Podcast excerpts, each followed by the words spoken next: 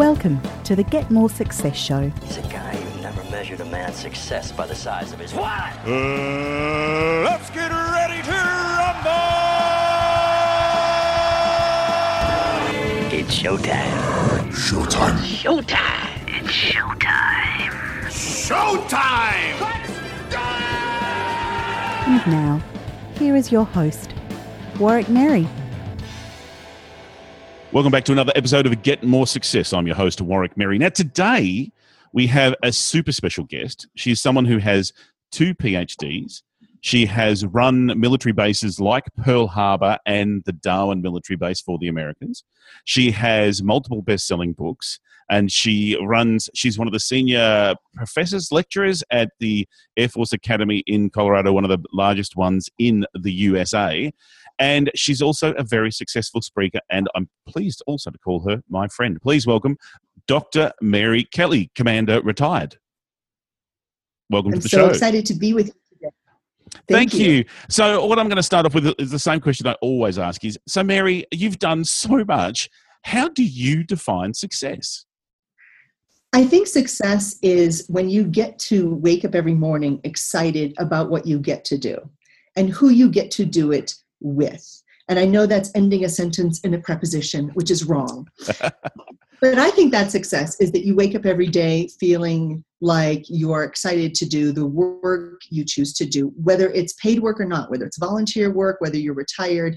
I think that's what success is. Success is choice. You get to choose what you get to do and when you how you spend your time.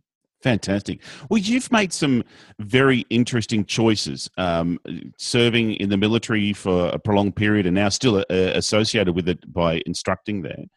So, what what led you to make some of the choices that you have made? So I'm fond of saying that I made a lot of my life decisions based on John Denver songs. You know, he's saying.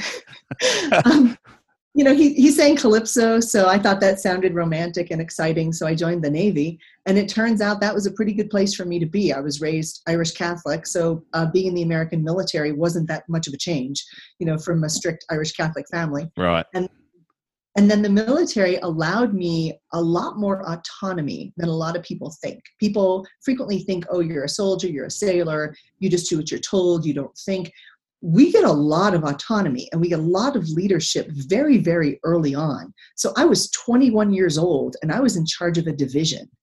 And then when I was 23, I, I'd already had my first military promotion. I'd already served overseas. And now I was back doing um, divisional work and being part of a pretty senior team, being able to make decisions and recommendations. So the military gave me a lot of opportunity. And like a lot of life, you get opportunities it's up to you to figure out what you're going to do with them and so i'm fond of saying you know life decisions uh, you just have to look for the opportunities and grab them Right. Uh, So, when you say you were in charge of a division, how many people are in a division? Like, what sort of number of people were you responsible for? so my very first division i was responsible on a watch team for 14 people Okay. And, and so ultimately, so you you ended up as a commander in the military. What's for those of us who are non-military? What's that? What's a uh, what's that equivalent to? so a commander is two steps down from the rank of admiral or general so it's not bad it, it, it's respectable Yeah, some would say, in fact, it's pretty awesome if it's two steps down from from an admiral. Um, that's fantastic. And so, what were some of the the things that you did as a commander? Like uh, you were running Pearl Harbor, is that correct? I was part of the team that ran Pearl Harbor. We there's an admiral who's in charge of Pearl Harbor, and right now it's one of my classmates actually who's in charge of Pearl Harbor. But I was uh, the what's called the N1, which is um, administrative, quality of life, all the all the components that go into running the base. And so I was fortunate to do that. So I had teams of people. Um, it's the most junior position on a senior staff. And then I was a chief of police, as you know, for a couple years, which is, you know, I, I know not everybody likes this, but you know, I come from Texas, so anytime a job is going to give you all the guns and handcuffs you want, you know, that's a that's a good job right there. Yeah, yeah, yeah. So Mary's a guns and handcuffs kind of girl. That's important to know. Uh, sort of like a very own Jack Reacher for those of us who are, are fans of the Jack Reacher. Uh, so, okay, so you, you've served. How long were you in the military? A total of 25 years. Okay, and you were saying that in the military, when you leave, you still hold that rank. So you're even though you're not serving, you're still a commander and treated as such, like on the Air Force base when you're where you're. Now, you're are you lecturing or are you professor? What's your title on the Air Force base? I'm actually a professor. I am a contracted professor. I'm a civilian now because I'm retired. But as an officer, when you, or even as a, as an enlisted person, if you retire, you retain that rank your whole life. And for us, it's a retainer. So our government, I am recallable at any time. So that means I'm supposed to adhere to certain standards and all that, uh, which I probably don't do very well. Um, that makes me recallable at any time. I'm recallable until I'm 65, actually. Well, Um, many years to go. Yeah, that was the right thing to say.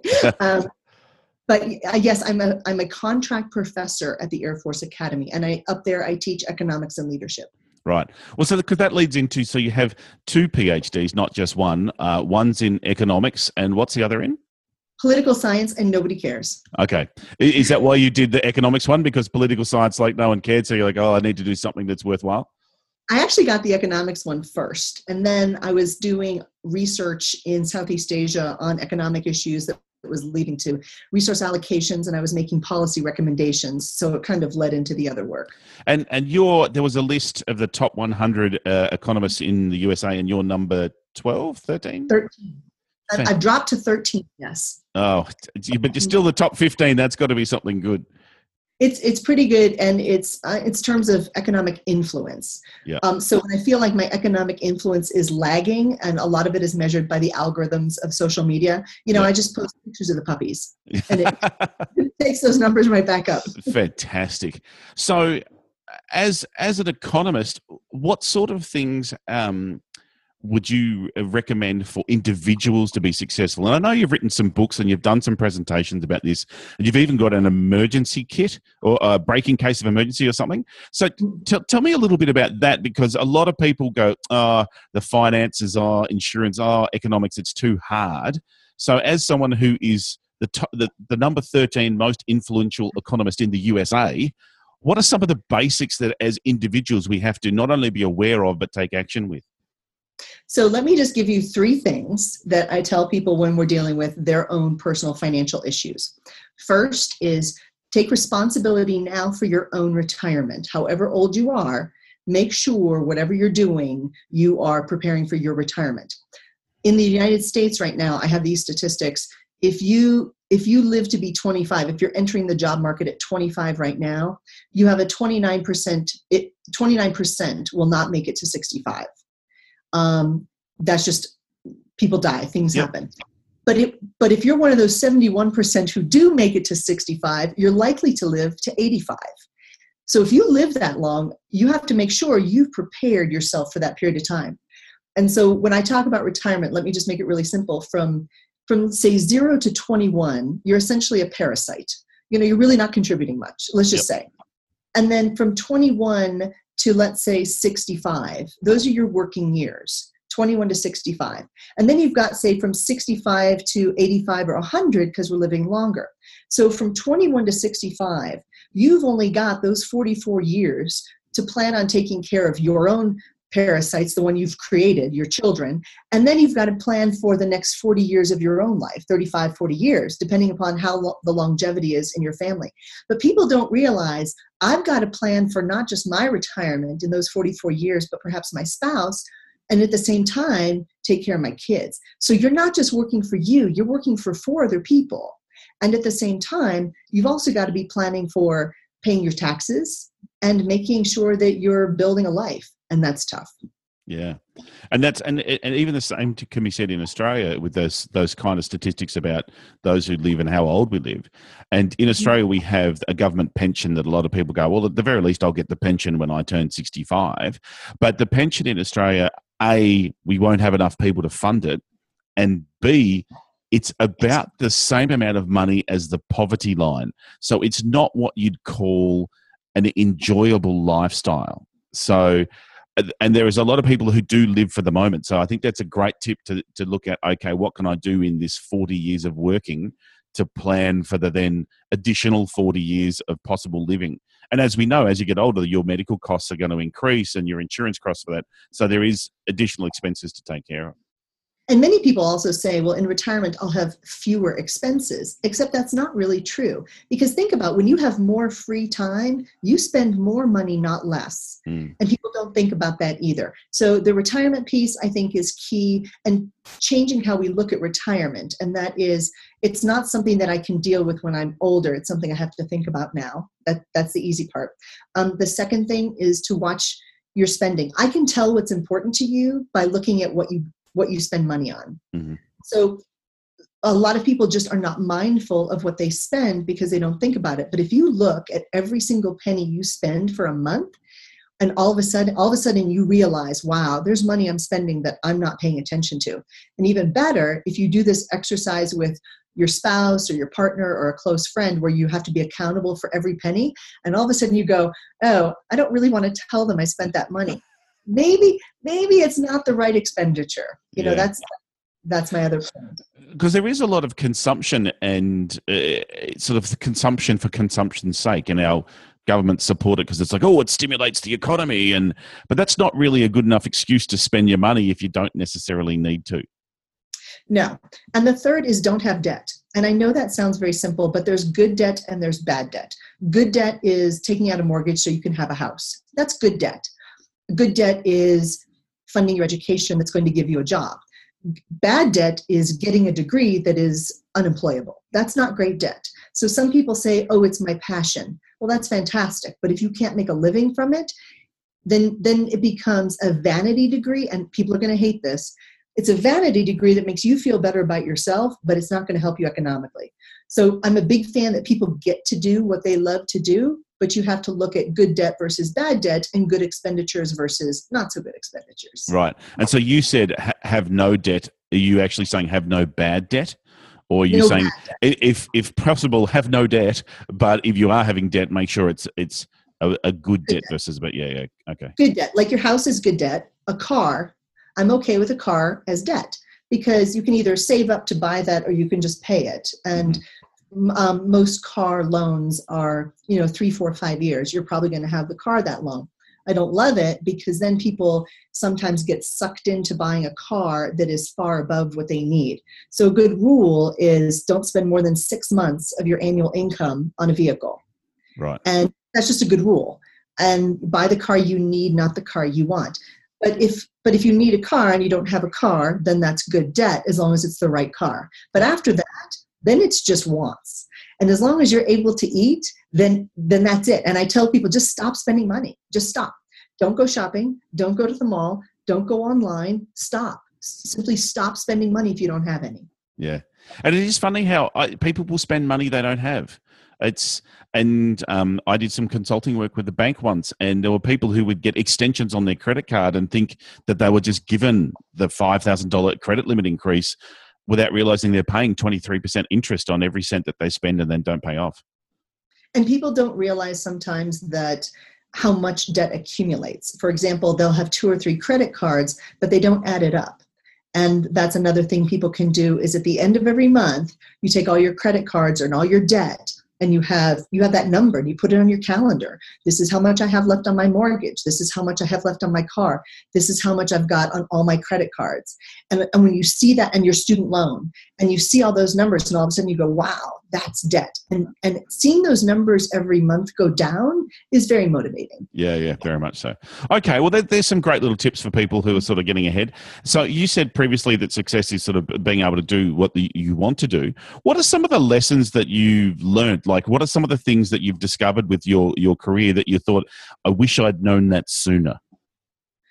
Ooh, that's such a good question. So I wish, I wish, I wish I had started writing sooner.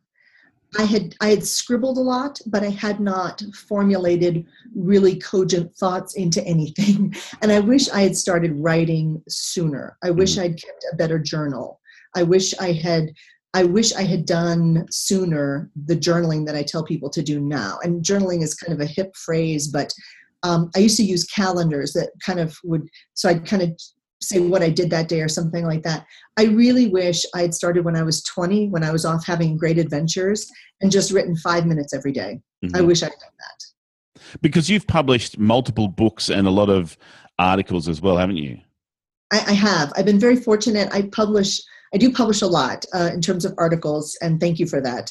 I've been in um, the American magazines Forbes and Entrepreneur and Success and all, and Wall Street Journal and Men's Health. People like the Men's Health a lot. Men's Health, fantastic. What did you write for Men's Health? How to That get was- ripped abs in six weeks. Yeah. Um, that was the that was the in case of emergency program, which is the hi. You know, you could die. You, you probably will, um, uh, if not, you're not being kicked to death by a kangaroo, and uh, that we were talking about earlier. Uh, but you could die, so you've got to make sure that your paperwork is in order, and and this is how and this is an easy way to do that. Okay. So I wrote uh, I wrote a book on that. Um, I've written about eleven books, as as you were kind enough to mention, and and it turns out uh, writing is writing is like working out. The more you work out, the more you feel like working out. When you when you're kind of out of shape, you don't really feel like working out, and that's kind of what writing is like. And I I know because I've I've done both of those things. you know? and the more you write, the easier it is to write more. Okay, great. So you wish you'd, you'd started writing earlier. What else? What other lessons did you learn earlier that you wish you'd known sooner? that? I wish I'd known. Wow, that I as a leader have to have to try harder than everybody else. I have to work harder. I have to not just set the example, but I, even if it's, I tell a lot of smart people, I say, you know what, if you're smart and you can do everything better than everybody else, but you don't make make an effort to be even better, then I don't want you on my team. I want the effort. I want people who are going to give 100% all the time, who who really give of themselves and give their energy and focus because it's it, there's that t- I think it's a tipping point not in the Malcolm Gladwell way but I think it's a tipping point for your own success is that if you're not constantly getting better then the people around you are not benefiting so I, I think as a leader we have to continue to just push ourselves even though we're doing we may be doing great but it's not enough Yeah. know? yeah, Yeah. it's that you can't rest on your laurels, and if you're not leading by example, then why would they follow? And you have to try hard. And you have to try hard every day even when you don't feel like it. Okay, you know? And i think i think that's a big part of leadership too. Cool. All right. So with with so much on the go, you know, with you know, you're speaking and authoring and and professoring, what's next for Mary Kelly? so i'm excited. I've got a new project coming out on the future of work. And this is about generation z and what their workplace is going to look like when we can't even fathom what the workplace is going to look like in five or ten years. Mhm. so right now you know this kind of dialogue and correspondence would be impossible five ten years ago because it was shaky the sound was terrible we couldn't we couldn't see each other it's really tough. And so now we don't need to go to an office as you know. We don't need to check into a big corporation so all of a sudden that changes the real estate. We don't need these huge offices. We don't need these huge buildings. What is this going to change how our homes are being built in terms of what we need in our home? Is this going to change are more people going to want to work at home? There's still a lot of people who say you know what? I, I need people. I need to be around other people with great ideas. I need a routine by myself at home. I wind up in my pajamas all day long just wandering around. Uh, you know some people are not good by themselves. Hmm.